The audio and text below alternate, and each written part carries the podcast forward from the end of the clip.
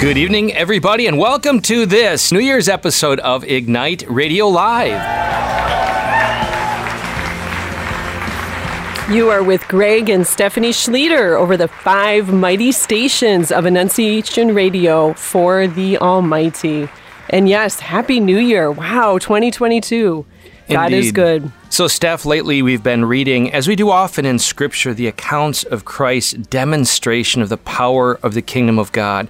That he, as heaven came to earth, Emmanuel, today in the readings, just that he heals the sick, raises the dead, and uh, to reveal God's love for the purpose of us knowing we are deeply loved, we are made of God, to choose Christ. And um, how awesome that this past week we were at the Encounter Conference. yes. We continue to pray for Father Matthias and Joe and Patrick Rice and the amazing developing work that they're doing in over 20 dioceses throughout the world to really foster an authentically Catholic understanding of God's desire for us to really be instruments of the kingdom, that thy kingdom come, thy will be done, wouldn't simply be this kind of passive rote prayer, but that we avail ourselves to being instruments of that. And did we or did we not see a demonstration of the kingdom at that event? Amen. Certainly, demonstration of the kingdom through healing, um, both physical um, and emotional, for sure. But I think for me, and maybe we can do a show on this in the upcoming weeks, but um, and have different guests who were present there. But just God's love and grace manifested among His people with such expectant hearts, with such. Um, brotherly love, and we weren't even in the city of Philadelphia. We were in Grand Rapids, um, but just just that desire, that hunger, that joy, that hope. Um, that was very evident and something that struck me this year over past years and whether it's MySpace or you know deepening in a ministry probably a little bit of both. But just the sacramental presence and the um, and the and Eucharist and Mary and authentically Catholic, which it always has been, but just I think ex- More punctuated. Yes, much more expressive, and also just a normalization of it all. Like I think too often, different things and or people try to hype things up as something that's um, so unique when really. It's all about accessible being to Catholic. us all. Yes, in Not the ordinary. for the superstar televangelist book writing guy that healing and God's manifestation of his presence is through the baptized, you and me. Amen. Yeah. And all for the glory of God. You know, Father Mike Schmitz was one of the speakers, and one of his line lines was the. Um, I don't. Re- you can help me, um, but the whole thing of what God wants to do in us is more important than what Mm. He wants to do through us. Fabulous. So, folks, we are very delighted. We use that to set up another encounter with a beloved brother whom I have encountered a few times over the past few years. I first heard Tom Hornacek at a Catholic Business Network event here in Erie. I'm sorry, Erie, confused. my- Flashback. There we go, flashback. Toledo, Ohio. And uh, it was such a moving story. And then we saw him again at the Encounter Conference. I believe we saw him at a recent conference.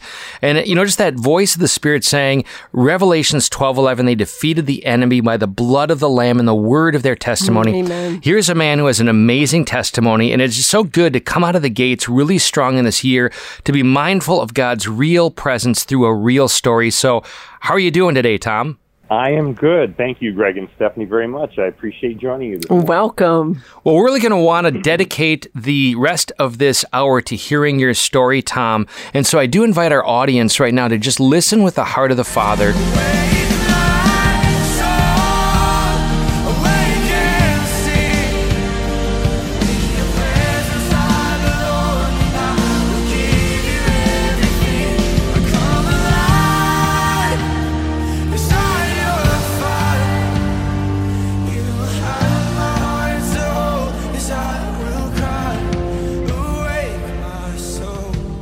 We're all wound up in a good way. Tom, we're ready to go. Lay it on us. Tell us your story. Okay. Well, um, we're going to take a look back 24 years ago in my life. Um, I had grew up in the family grocery business with my brother and parents. Uh, we owned a grocery store, hardware outlet store business. Again, looking back 20, 24 years ago, in the farming community of Pinconning, Michigan, kind of in mid Michigan on Saginaw Bay. I was married to my high school sweetheart. We had two beautiful children.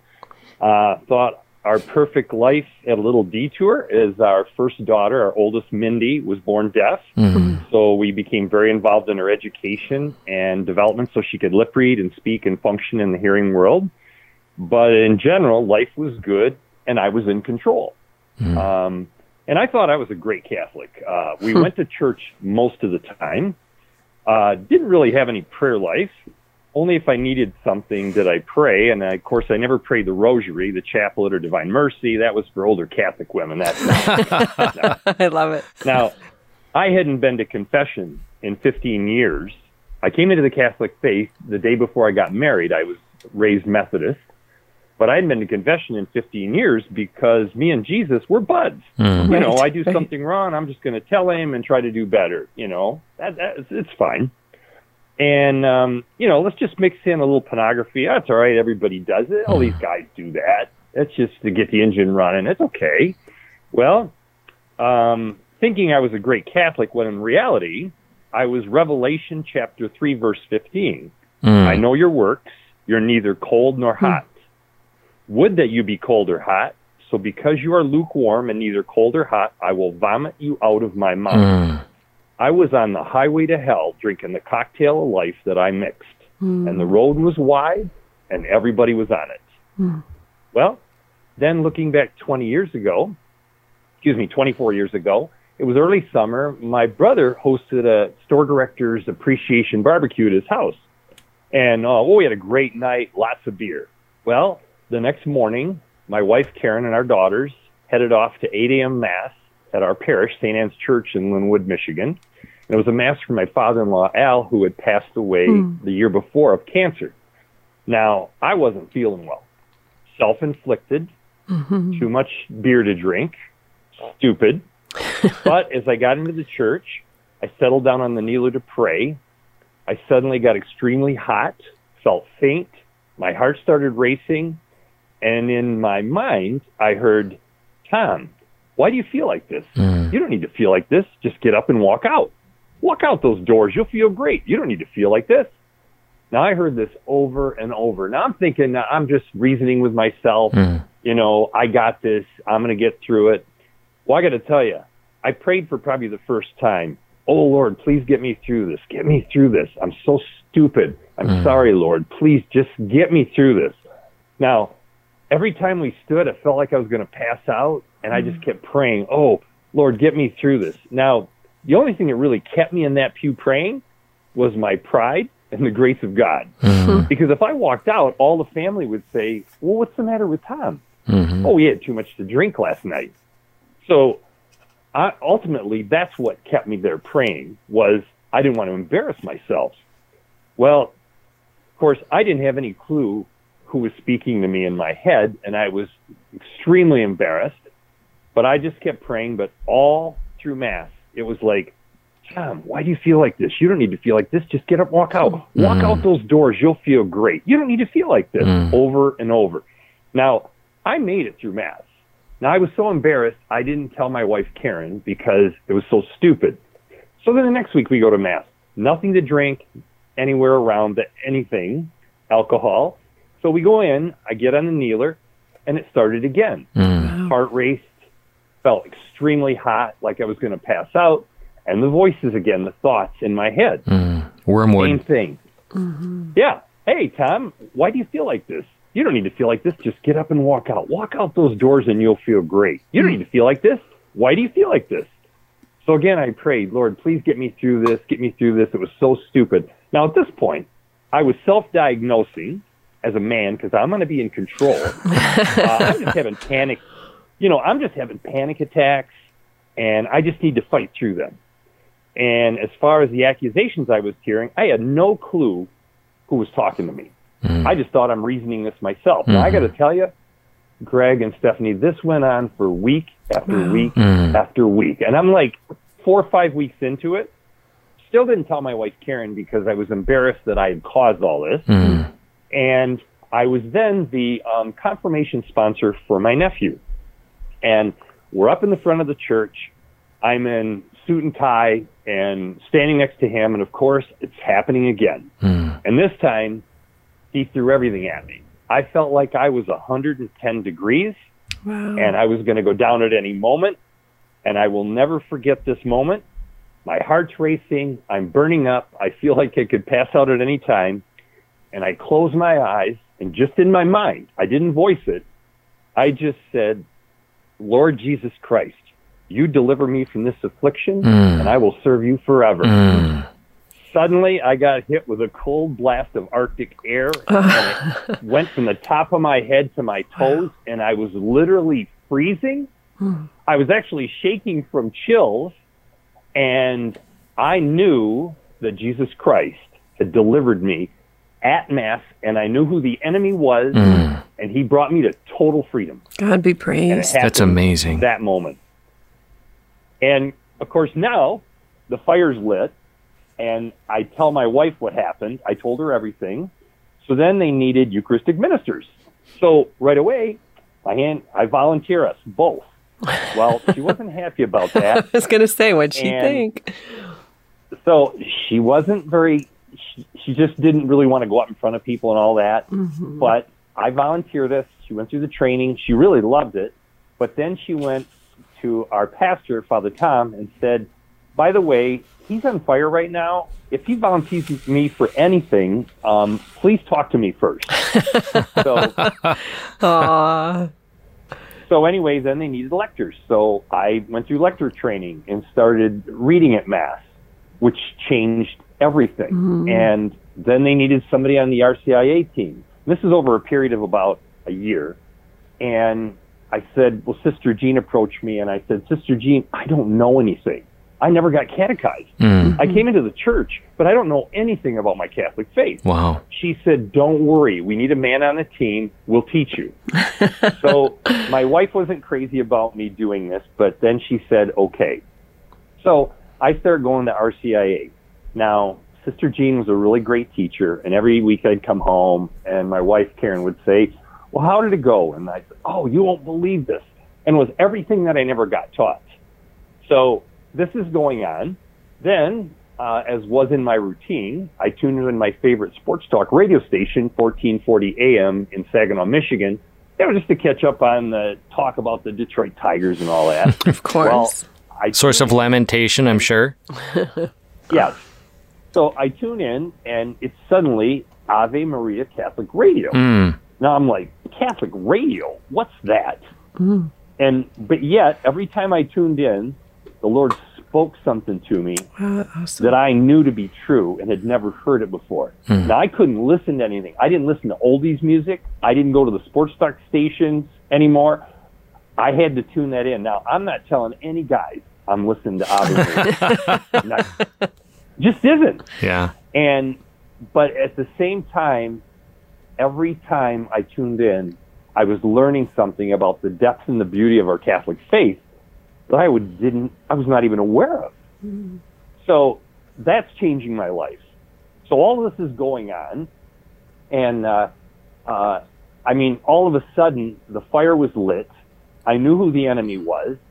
I knew the the beauty of our Catholic faith, and you know, I kind of tell people at the time, you know, our Catholic faith is like this big pool, and a lot of people go up and they'll just dip their toe in it and oh yeah this is great. I'm just going to mass and eh, that's good. I've checked the box. But you know what? When you dive in to the catholic pool you can't swim to the bottom. Mm-hmm. it is so deep and so beautiful. There are so many different devotions and ministries. You can't even scratch the surface before our life on earth here ends. Mm-hmm. But once you do say yes to the lord and you just start learning and the beauty is amazing. It occurs to me, Tom, just that many right now who are listening are really operating as Catholics thinking good enough is enough.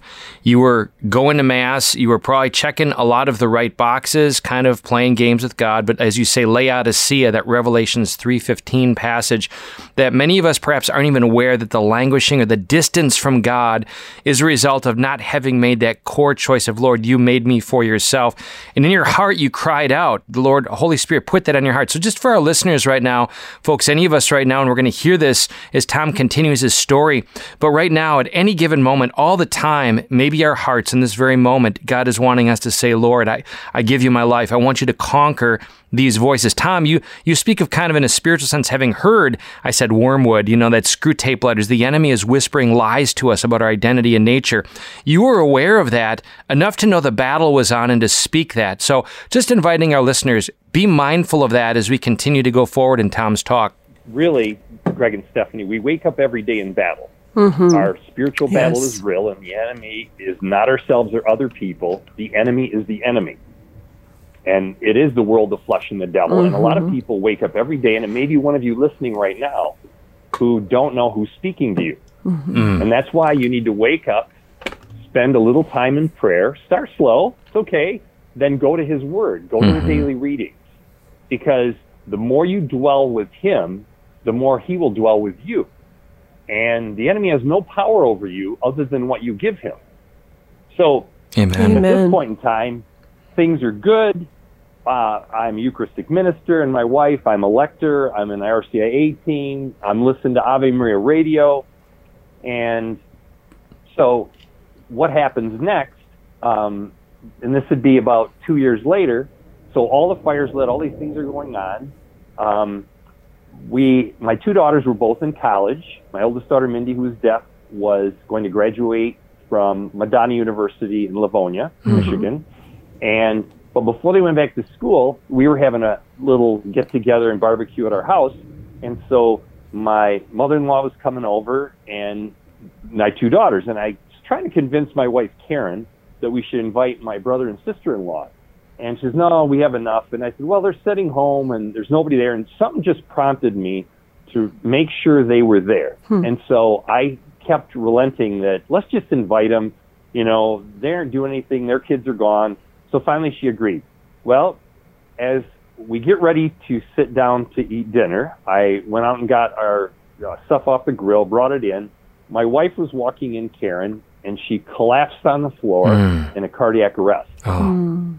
Well, my brother and sister in law were trained um, EMTs. Wow. wow. And so they immediately started CPR and called the ambulance. She came around, got her to the hospital. Mm. Um, spent a very stressful night. Um, and the next morning they did an emergency catheterization and she had a very unique thing. It doesn't happen often. They even have a difficult time studying it. It's a cardiovascular spasm. What that is, anywhere in our body, suddenly an artery or vein can collapse shut. Hmm. And that's what happened. And it happened on the outside of her heart. So they put in a stent. She's good to go. I didn't leave her side. Uh, for the next week, she was in the hospital. I stayed up there with her. I did my work from there. Mm. She came home. She's recovering. Prognosis is great. Um, people stayed with her at first, and she was doing fine, so um, that really wasn't an issue. Well, then, going about three weeks down the road, three and a half weeks, um, when she had fallen, she fractured her tailbone, so she was having mm. a hmm. difficult time uh, sleeping at night from some pain. Sure. And so I was gone out of town for uh, a ad group meeting in our grocery store business. And she was going to call the cardiologist to make sure it was okay if she could go to the chiropractor in case she had been out of alignment or whatever and that was causing her pain. Mm. Well, I call home and my dad answered. And I thought, oh, Dad, I'm sorry, I called the wrong number. He said, no, no, we're at your house and there's something wrong with Karen. Mm. And he, she said, the ambulance is here picking her up. We'll meet you at Bay Medical in Bay City. And so, anyway, I left the meeting and took off. Well, after the fact, my mother was at home. My mother was a very prayerful person. She said something told her, call Karen right now. Wow. She picked up the phone and called her. She was talking with Karen, and suddenly she stopped talking. And so she didn't respond. So they drove out to the house. They had a key to her house. They went in and she was sitting in a chair and she said, they said, are you okay? And she said, yeah, I just, I don't know. I dozed and I just, and then she went out again mm. and they couldn't get her to respond. So they called an ambulance. Well, it was a brain aneurysm. Mm. They got her to the hospital. I met the family there. Um, hours later, they did emergency surgery, but it was a massive leak. Mm. Now, during the time they were doing surgery, my mother, um, Verna, and my daughter, Sarah, my youngest daughter, at one point, we we're all praying as she's in surgery. And the three of us came together and we said, you know, something good just happened. We didn't know what it was, but we were just kind of praising God hmm. and thanking Him and stayed in prayer. Well, then after surgery, the next few hours were very crucial, and we were praying at her bedside, and then um, subsequent tests revealed that there was no brain activity, and um, she was the machines were simply keeping her alive. Mm. I can remember praying at her bedside, and after we knew that, and I had a pain in my heart that I could not um, describe at the time. I knew it wasn't a heart attack, hmm. but it was a pain that was so intense that I couldn't describe it. And at that point, I didn't care if the Lord took me or not. Right. But I didn't say anything to anyone. Um, and so after that point, they came to my daughters and myself and said, Well, you know, your parish priest is here. Um, they can give her last rites. But before we turn off the machines, would you like to give the gift of life? We'd like someone to meet with you. So we did. My daughters and I made a decision to give the gift of life.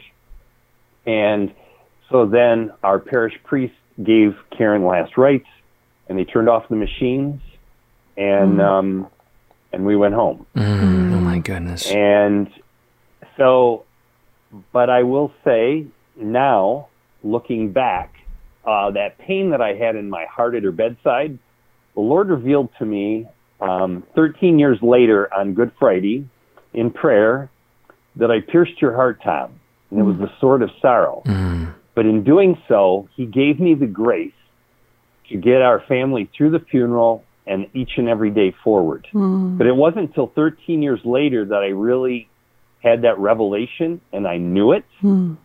And because I knew something happened, I just didn't know what. Right. So we have the funeral. My daughters were home from college, and we got this book from Gift of Life. It was called The Next Place. Hmm. Now, we would stay up, and this is maybe three or four days after the funeral, and we were looking at pictures and reminiscing and crying. And um, I told my daughters good night, and it was about I don't know one o'clock in the morning. I went to bed, and I took that book with me. Well, anyway, it's called the next place, and what it is, it, it, the connotation is it's about heaven, but they couldn't say it because it couldn't be religious. Right. So I'm looking through each page, and every page was very colorful illustrations, and there was like one sentence on every page. Well, I got most of the way through the book, and on a left-hand page, there was uh, these little light blue neon hearts, and there was a simple line, and it said, "Though I will know the joy of solitude, I will never be alone." Hmm. And the minute I read it, those little light blue neon hearts started lighting up the room like your heart is beating. Mm-hmm. Um, and every time your heart would beat, the light came out. And it was brilliant, and it just lit the room up. Well, at this point, having not eaten a lot, having not slept a lot, I just thought, is this really happening? Mm-hmm. Am I mm-hmm. really seeing this? Not in my right mind. So I closed the book and I went out. I got my youngest daughter, Sarah, and I said, Sarah, come here a minute. She says, what's the matter? I said, just come here a minute. We went in the bedroom. I got in bed. I gave her the book and I said, take a look at that and tell me what you see. Well, when she got to that page, she also saw it. Mm, wow. And it just lit the room up. Now, at this point, we're just both weeping. Yes. And then we go out and mm. we said, Mindy, come here. And she says, what's the matter? We said, just come with us. So all three of us, and I guess we went back to the bedroom and the bed because that's where I saw it. Mm-hmm. We got in bed and I said, look at the book she looked at it, and at first she couldn't see it, and we just prayed, Lord, please let her see it, and then she did. Hmm. So all three of us saw it. Well, we walked around the house, turned every light off. It lit up the entire house wow. wherever we were at. Wow. It was all I can tell you is it was a pinprick of the heavenly light, mm. and we knew where she was. Mm. He, why did he give us this grace? I kept telling my daughters, you know, so many people lose the loved one and they don't see any sign. Mm-hmm. Why did he do this for us? Now, we stayed up as long as we could and then we went to sleep and got up the next morning.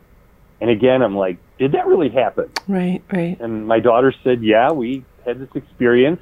Well, I called Gift of Life. I talked with our representative and she said, You know, Tom, she said, I deal with death every day, and I've had many instances of our our customers, persons who have had encounters, nothing like this, but I absolutely believe what you saw.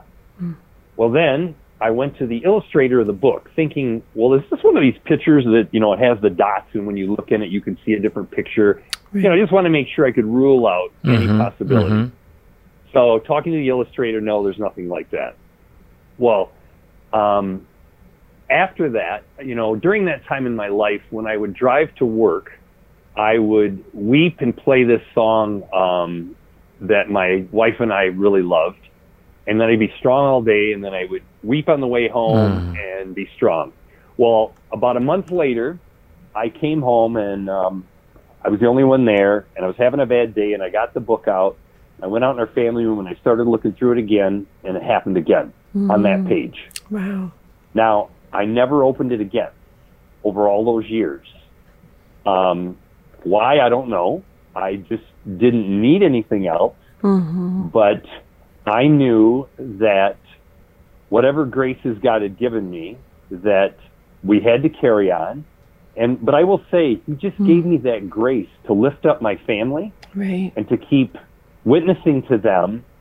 And I will tell you right now, my two daughters, they wouldn't have told you this five years ago, but they will now, that they really believe, and so do I, well, first of all, and I think you do too, that God will do anything to have us with Him forever. Mm-hmm. Now, Amen. His ways aren't our ways. So if it means taking a loved one, it may be taking a loved one to accomplish His will that we would be with Him forever because we would never have been living our lives as disciples of Christ like we are now today mm-hmm. if He wouldn't have taken her um, 18 years ago. Mm-hmm. So for those of you that are listening and you're wondering, you know, and yes, it can be a, a, a very good, holy family member, mm-hmm. but God's ways are not our ways. Amen. And that He will do anything to have us with Him forever. and so if we just rest in that and say, okay, Lord, what's your work for me? Mm. You know, now since then, so what has the fruit of that been? He brought me to my wife, Marion. Um, she had lost a two-year-old son to cancer. Um, mm. He, she was married to a car dealer's son. They had a car dealership, very, you know, had all the fruits of life. Mm. And uh, he had an affair and left them. And after they buried their son, he cleaned out their accounts and left. Wow. So she went through a very difficult time. And for six years, she never dated anybody, didn't want anything to do with them. I only knew her because she was a secretary at the elementary, and I would go over to do junior achievement. And after my wife had passed, and was only 12 months after, he kind of put her on my radar, and we're working on a school bond proposal. And she knew my wife, Karen, because she grew up in the farming community. Mm. I didn't really know her or husband that well, but she's telling me all about her son, Jared, who had passed. Mm. And I'm telling her all about Karen. And we knew that the Lord was bringing us together. Mm. Now, Beautiful. she shared with me later, she went to a parish mission that her sister urged her to go to. And after weeks of trying to let go of the anger, the bitterment, the resentment, all mm, those things sure. that the enemy brings, she finally got freedom. And then he brought us together. And since then, um, he's taken us on a path of being involved in unbound ministry. And we are trained prayer leaders in live free ministry um, he took us, and we've done some mission work with Renewal Ministries in Ann Arbor. Can I pause you a second, Tom? For our listeners, you're you're sharing some uh, names of movements and organizations within the Catholic Church that have emerged, to perhaps in the last decade, that are quite powerful. Neal Lozano's, of course, Unbound, and I, I wonder if you could just say a word about what that's about. But even before that, when you share about the very tumultuous experience um, in after your wife died we spoke at the beginning of this program of a confidence that God is a loving God. He's a God who wants to manifest the kingdom through miraculous healings. And we saw through Christ many healings and even raising from the death, of course, Lazarus and other instances. And we heard the testimony at our encounter conference just to have a confidence in God's power. I wonder if you could just say a word a little bit about how God in his sovereignty that he allows also suffering. You you mentioned it for a bit, but how do we weave this kingdom come pray for people for healing and God wants that with if you will the gift of softening our hearts in suffering and how you particularly how blessed you in particular to be if you will uh, more of an instrument of God's grace. How did he forge you in that suffering to be even more formidable? One of the things I do enjoy reading, I love all of Father Amorth's books. Um, and for our listeners, don't be afraid of reading some of the books and that from exorcists because it's mm. really the truth about our Catholic faith. Mm-hmm. And when you read, once they are exorcising a demon and they are under uh, Jesus' control, they have to answer in truth mm-hmm. to the exorcist. And the things you will learn by doing that is number one, the the gift of sacramentals of mm. holy water. Mm. I mean, there's encounters where I couldn't. The demon said I couldn't go near him because he was wearing a miraculous medal, mm. or I couldn't enter their house because of all the religious objects, or they had their house blessed. Hmm. It's just the truths of our faith, mm-hmm. which Powerful. manifests itself into us knowing the power of Jesus. He's already conquered all this. Mm-hmm. Now, why does evil exist? Well, because of the fall.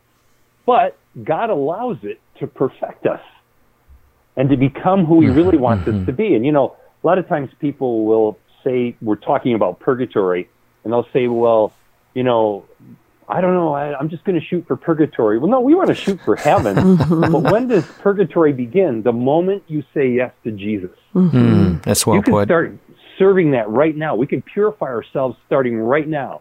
And that's my goal. Um, I would have never been doing any of this stuff.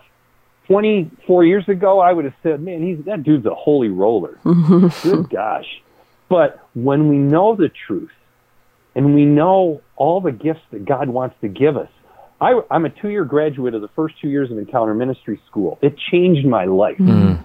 It changed how I prayed. I've seen healing. Mm. Now, a, a great way to put it if you're listening right now is whenever you're prompted to pray with somebody, there is no special prayer. You don't have to have a special developed prayer. It's whatever the Holy Spirit brings you. But a great way that I learned in Encounter Ministry School, one of the teachers said one night was, think of it this way. If a, a Major League Baseball player gets up to bat 10 times, mm-hmm. let's say seven times he strikes out, but the next three times he gets a hit. He's a 300 hitter. Mm-hmm. He's a great hitter. Now, if we don't ever step up to the plate when we're most uncomfortable and we don't want to do it, that's when God works. So mm-hmm. if we mm-hmm. step up to the plate, maybe something doesn't happen seven out of ten times, but what happens the three times it does? And we don't know that what we thought sounded silly or it wasn't the right thing. If the Holy Spirit brought it to you and it's good, do it. Speak that over them. Prophesy over them the good things that the Lord has brought to your heart. And so the more we do that, we'll be living in a church alive. Mm. Amen. And there's, you know, there's no special prayers. There's just whatever the Lord brings to mind, as long as it's good and positive, then pray with that person. Mm-hmm. I, my my experience has been, and I and I'd like to ask you, Greg and Stephanie, when I'm most uncomfortable and least want to do it as far as praying with somebody or speaking out in faith is usually when he's doing something. Yep. yes. second and third that. Yes. so, you know, God is so good. And I, I, I usually end my talk, but I want to bring this up now from Luke chapter 12, verse 49. Mm-hmm. I've come to set the earth on fire. How I wish it were already blazing. blazing. You know, it's really the Great Commission from Matthew 28:19. Go therefore and make disciples of all nations. When we speak a positive, loving word over someone, we have no idea that spark that will ignite that blaze of faith with someone. Especially when someone is suffering, um, somebody's encountered a loss or an illness. Um, especially in this last couple of years, we know, and you know, through COVID, um, it's caused division. Mm-hmm. It's caused fear, anger, resentment, hatement, all of those sins that the enemy, the lies that the enemy wants to speak into people's hearts. Mm-hmm. And regardless of what's happening, God is still in control. Amen. And he just looks down and laughs at man on earth. And, but I guess the other way to put it to someone who's listening is it's good to know what's going on in the world. It's good to be educated on what's happening in our country and in politics, but also just look at what is the garden that God wants me to tend? Mm-hmm. What is my sphere of influence? What things do I have control over? And in those things, and it may even be just when you walk into the supermarket and you see a cashier that's waiting on you and they really have a look of anger or disappointment or, you know, sadness. And just say, Are you okay today? And, you know, oh no, and, you know, is there something I can pray for? You don't even have to pray with them in that moment, but mm-hmm. we do that in a restaurant. And I got to tell you, and I learned this in Encounter Ministry School. This is one simple thing you can do. It will be a little uncomfortable at first, but once you do it, you will do it every time you go into a restaurant. When you your person waiting on you brings to serve the food, when they give you the food and they say, "Is there anything else?"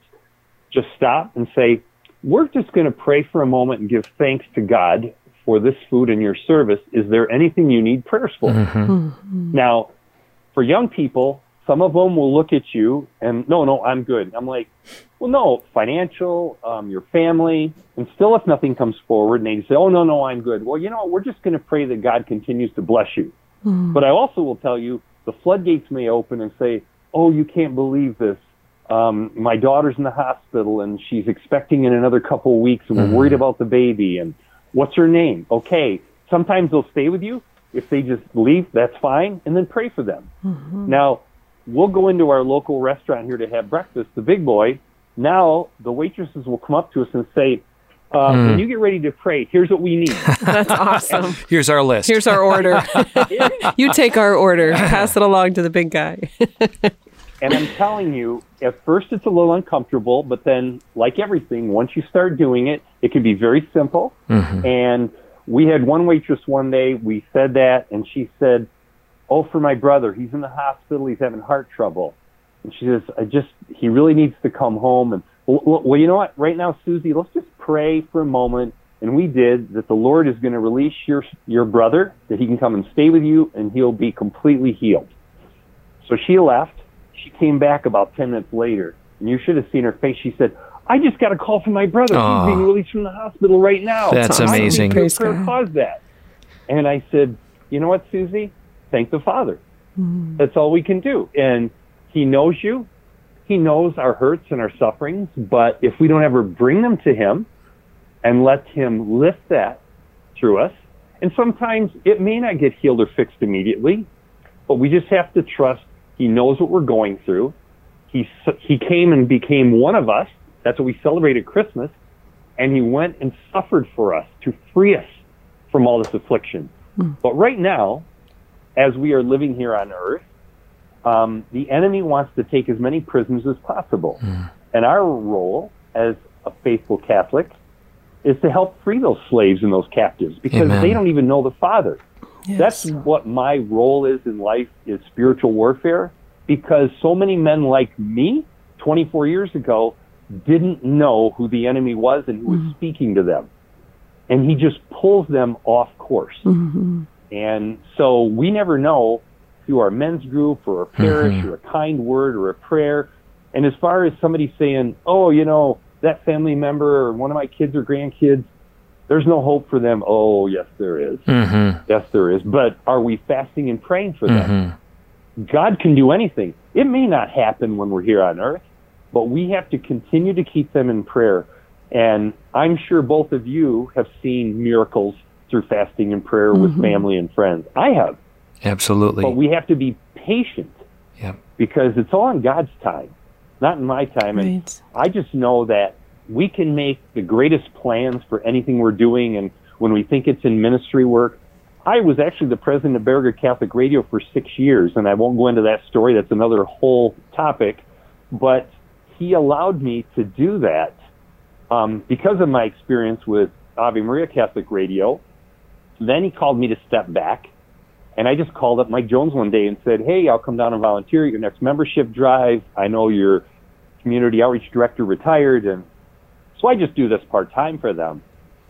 And then we do invitations to listen at parishes and like the Encounter Conference, the Ave Maria radio booth. Mm-hmm. Um, but it's only through stepping back. I didn't want to leave Berger Radio at the time. I thought that's what I was going to do the rest of my life. But I had also discerned it was time to leave. And I left gracefully, and it was very painful. But he took me to Ave Maria Radio. I would never have ever thought that the Lord would allow me to do the work that I'm doing with them. I just wanted to meet some of them one day. Yeah. And now they're personal friends. He's an so- overabundance of God, right? is. Yeah. Yeah. If I could just take a moment and say, I, I want to amplify everything that you've been saying. This was not uh, an off roading here and asking that question. Really, this is on road, and you just beautifully giving testimony to how God is extraordinary and works through the ordinary. And just, you know, something as simple as going out to eat, that God equips us to be his loving presence to somebody and simply the simplest of initiatives like can we pray for you? Or what can we pray for you? Just want our listeners to know that that what um, tom is sharing we hear more and more again and again by quote unquote ordinary people having the uh, risk to take that step out into the water and, and to see how god will bless it. And how like you say percentage wise you know it's the glory is god's all the time and we're not always going to see that manifest but he's always working he's always doing something. And truly how awesome this special gift when like the instance of you praying for the waitress and her brother let out of the hospital um, how, how god does give us those gifts where he, you know he, he kind of com- comforts us that in fact he is working. But just everybody who's listening you know the kingdom is at hand and what tom is sharing what i love about your journey want you to keep going with the time we have here but just this is that time. Mm-hmm. Like th- th- this is what heart, languishing hearts are looking for. They're looking for evidence that god hey god are you there? I'm here by myself. I'm suffering with this and the other thing. You reveal yourself. Well, well, you're hearing the story of that from those who've asked those questions and gave their lives to Christ and continue to go deeper in it, even through the sorrow. In fact, through the sorrow, we're never closer to Christ than in our suffering that He forges us in Gethsemane. And on the way of the cross to be instruments of His grace being outpoured. Just want to amplify that for all of our listeners. Yes, and you know, you, as you what you said, Greg, people don't know who the enemy is. The enemy isn't your neighbor who you disagree with and he treats you badly. The enemy isn't the other political party currently in power in our country. The enemy isn't uh, someone we disagree with. The enemy is the enemy. And if we're not praying for those people, I didn't do that even for our current uh, president, vice president, with their stances on abortion and same-sex marriage, all this. Okay, Everything, right. But months ago, the Lord just said, you know, are you praying for them, Tom? Pray for them. Pray for their repentance and conversion, because one day it's not going to be pretty for them, and I don't want them to endure that.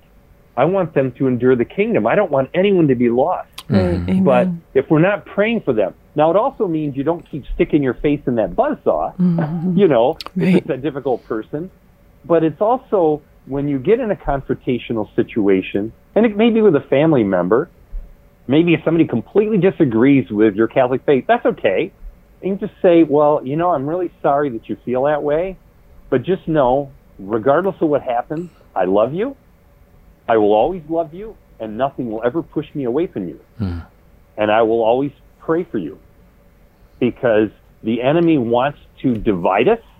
He wants to divide families. He's doing it right now through COVID and the COVID fear, mm-hmm. but also going back to the suffering.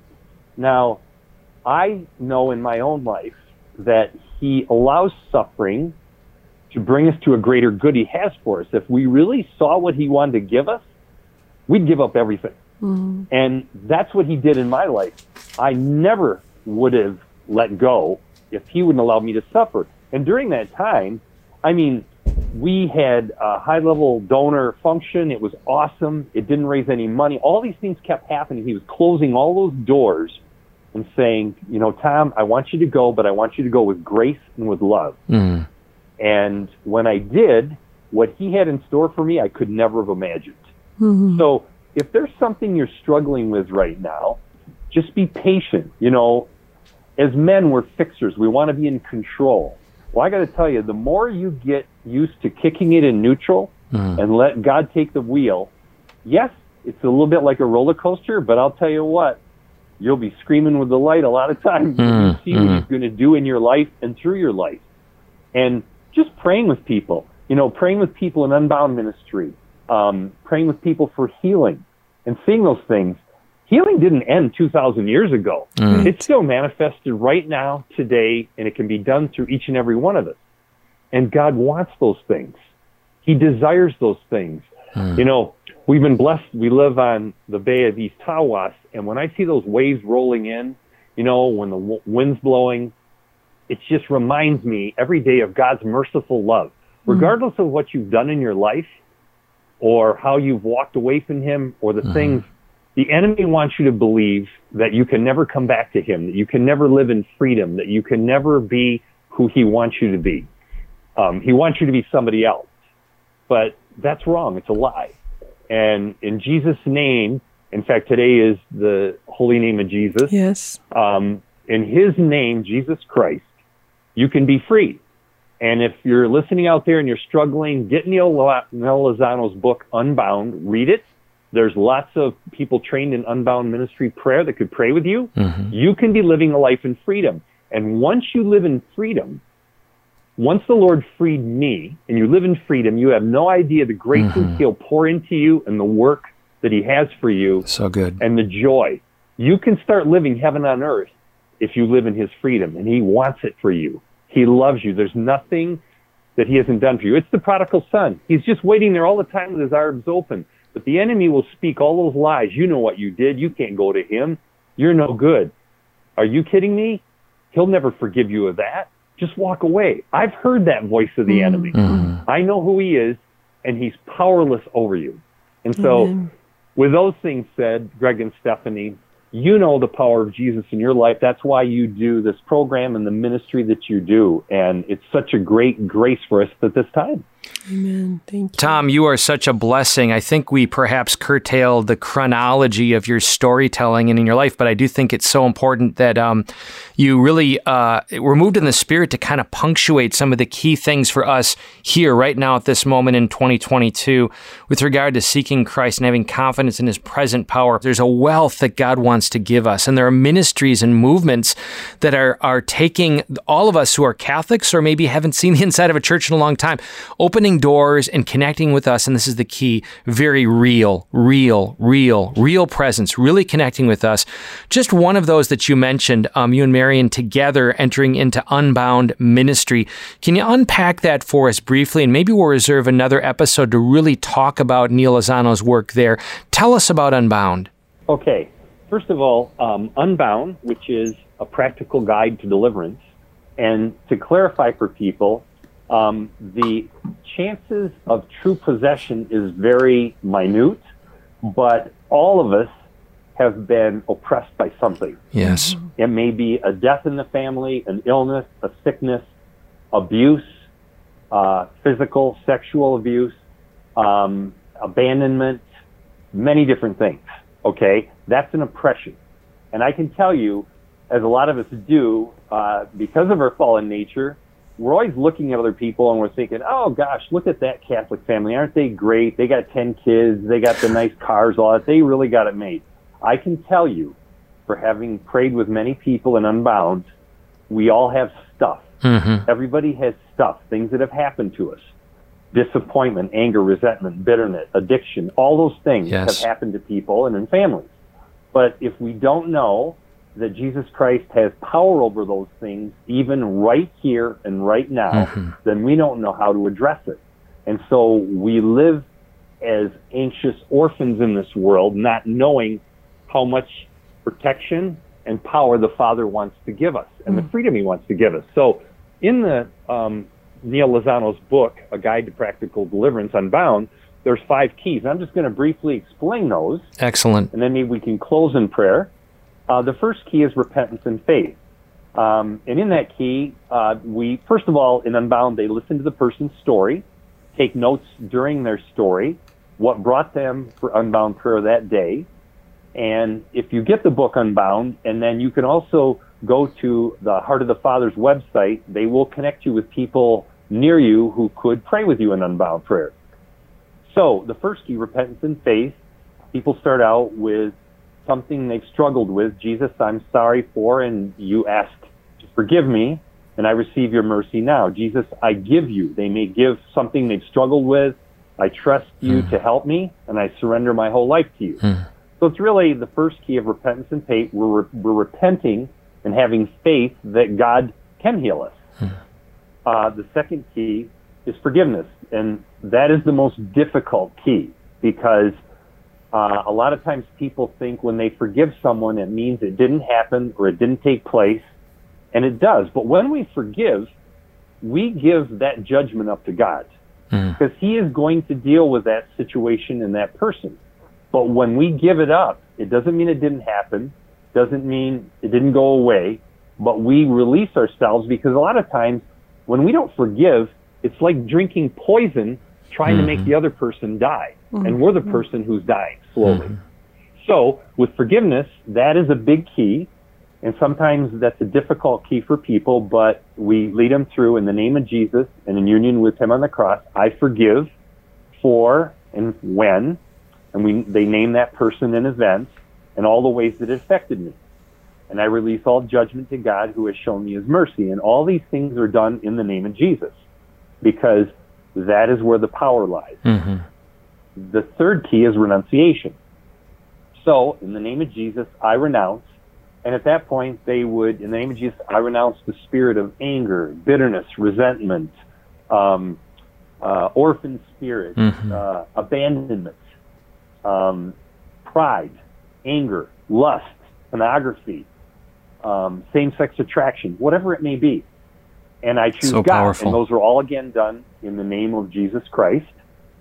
Then uh, the fourth key is authority, and all those things that they renounce, the lies they renounce, the unhealthy or unholy tie, and sometimes they came in through sexual encounters before you were married or in a trying to live a single life. Um, but it's to take back your power and freedom and uh, choosing to live in God's truth Mm-hmm. and live under the rule of Jesus. So the fourth key is authority. And that is where I take authority over every spirit that I've named and I command them to leave now. Mm. And then you just set with people and you can actually see a change in their countenance, their facial expressions. And after that command and just setting with them for a few minutes, and you ask them, How do you feel? People will say things like, uh, Something just left. I'm lighter. I feel like I'm floating off the floor. Um, and then that continuity of grace enters into people because you've broken that division that the enemy wants to create between God's grace and you and his love. Because he just wants to pour his love and grace upon us. And then the fifth key is the Father's blessing. And under that key, there's usually two people, one person leading in prayer and another prayer partner, and they're just praying during the entire time. Then the Father's blessing is that you pray over that person, everything the Holy Spirit is bringing you, all of the positive and the love and the blessings that the Father wants to pour upon them. And a lot of times it can be a pathway forward, but it's really the Father's blessing that He prays over them so that they are filled, so that God can fill all those areas that He's just cleaned out that the enemy had possession of. And He wants to fill it with His love and His grace mm. and His peace and His mercy. So that we can walk as a child of God. And we can walk in peace and grace and never wake up in fear again. Mm-hmm. You know, they call it, people a lot of times wake up in the morning with morning demons.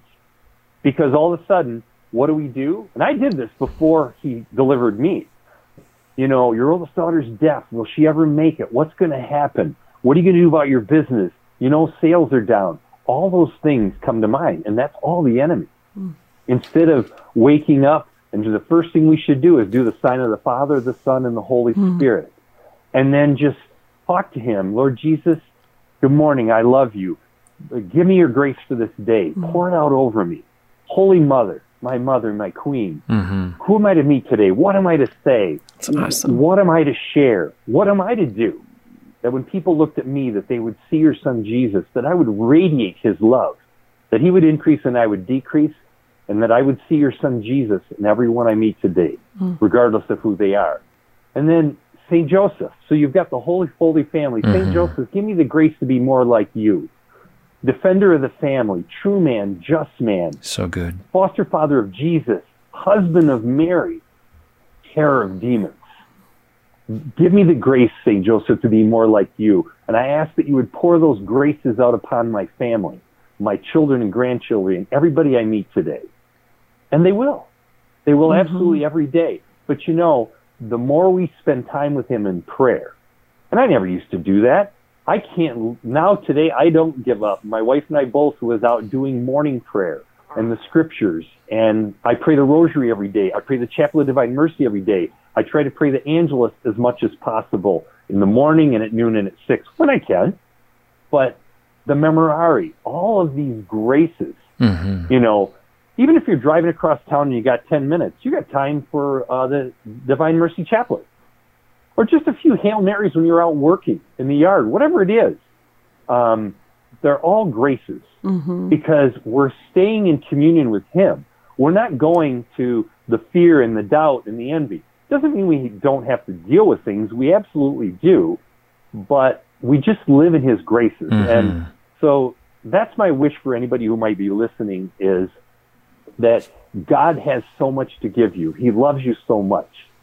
He knows everything you're going through and he just wants to pour out his grace upon you. So if it's all right with you, Greg and Stephanie, why don't just, if I can, I just would like to speak the Father's blessing that he's going to bring to me right now for everyone listening. Absolutely. Just a moment, though. So grateful for mm-hmm. you sharing with us this gift and this unbound prayer that allows us to really uh, connect with God in a powerful way and have confidence in that. Just a quick testimonial an encounter this past weekend when Father Mathias and Father Patrick were up on stage, and it was very normal, as Stephanie says, very non hype. It was very uh, word of knowledge as they were speaking people of this crowd of 3,000 plus who may have had particular ailments. And you saw people were literally being they were being healed and they were coming forward to give those testimonials. Somewhere towards the end of that time, uh, a woman screamed out, fell on the ground, and she was near our section in the back.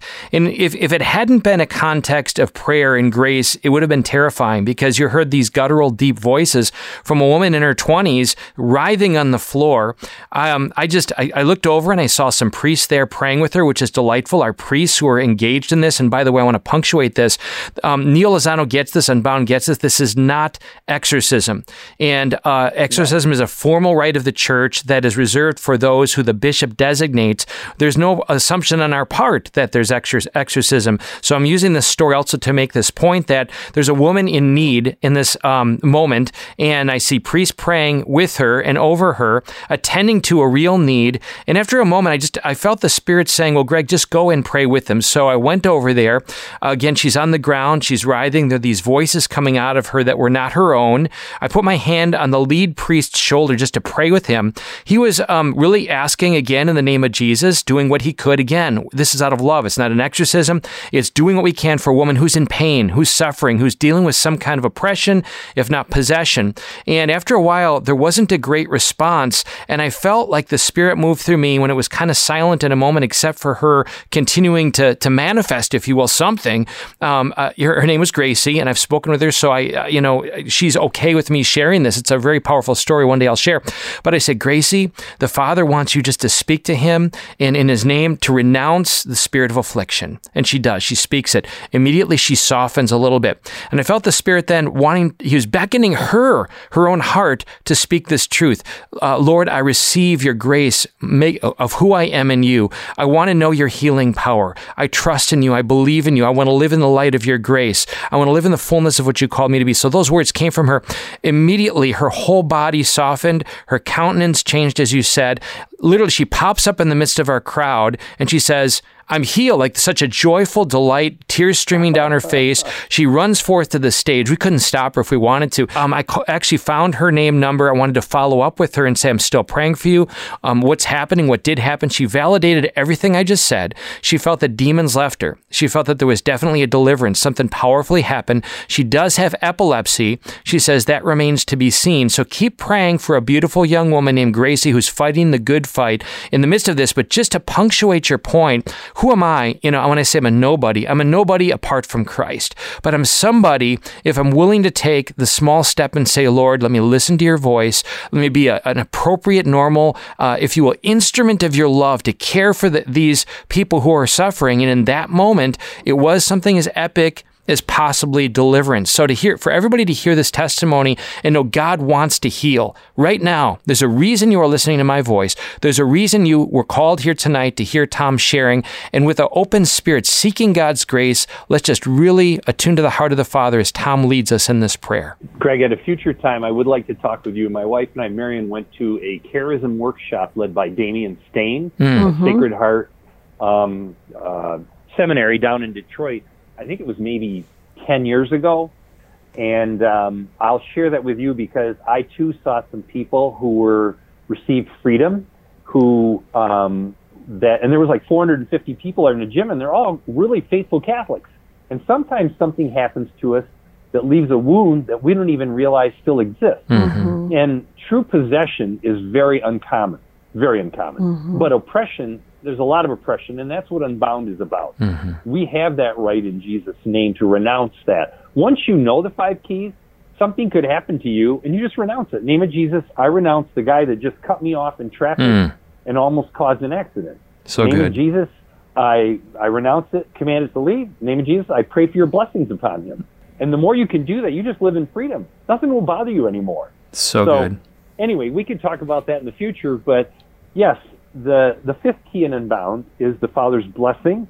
So let's just take a minute and um, close in prayer about what God the Father thinks of each and every one of us listening right now. Mm. So in the name of the Father and the Son, Son and the Holy Spirit, Spirit. Amen. Amen.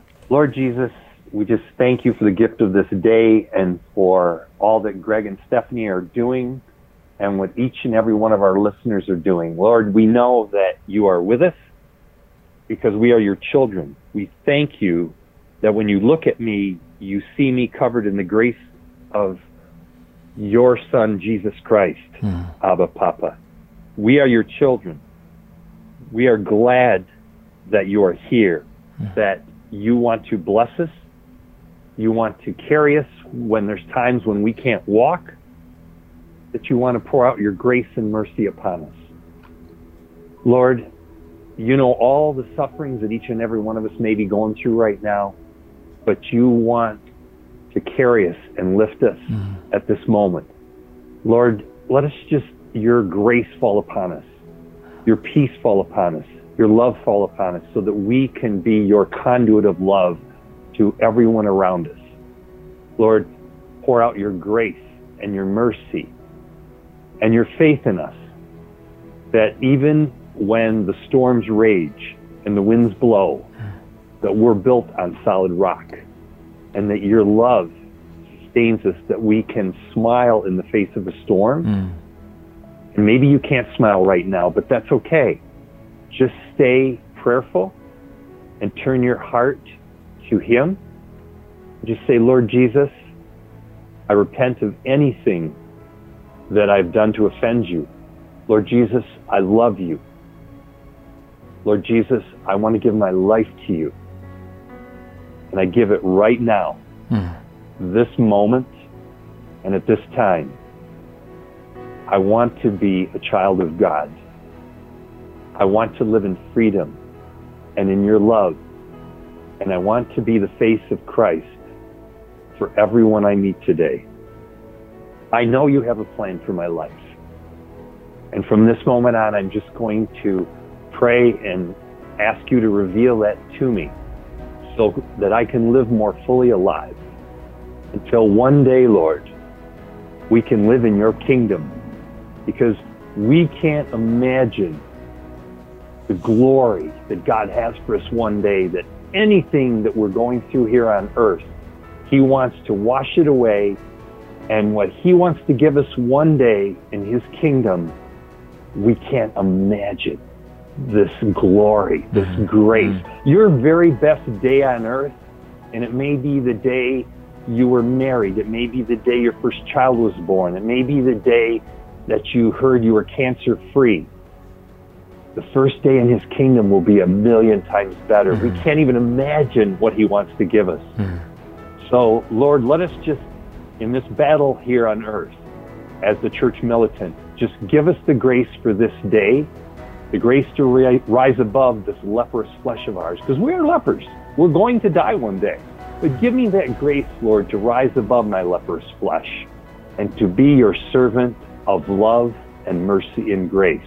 And we do this all in your most holy name, Jesus Christ. Amen. Amen. Amen. Thank you, Tom. Thank you so much, Tom. And folks, so blessed that you're on this journey with us in this new year. Revivals wherever you're at. Just drink that in along with Tom's beautiful prayer. Revival is right now. It's wherever you're at. God is active. It is part of his plan. It is purposeful. Join us on that journey at ilovemyfamily.us. Just say it with us. It's a great proclamation and it's also a website where you can journey with us as husbands and wives and families seeking to live the kingdom, live our nature in the Trinity. Is there anything greater? Nothing.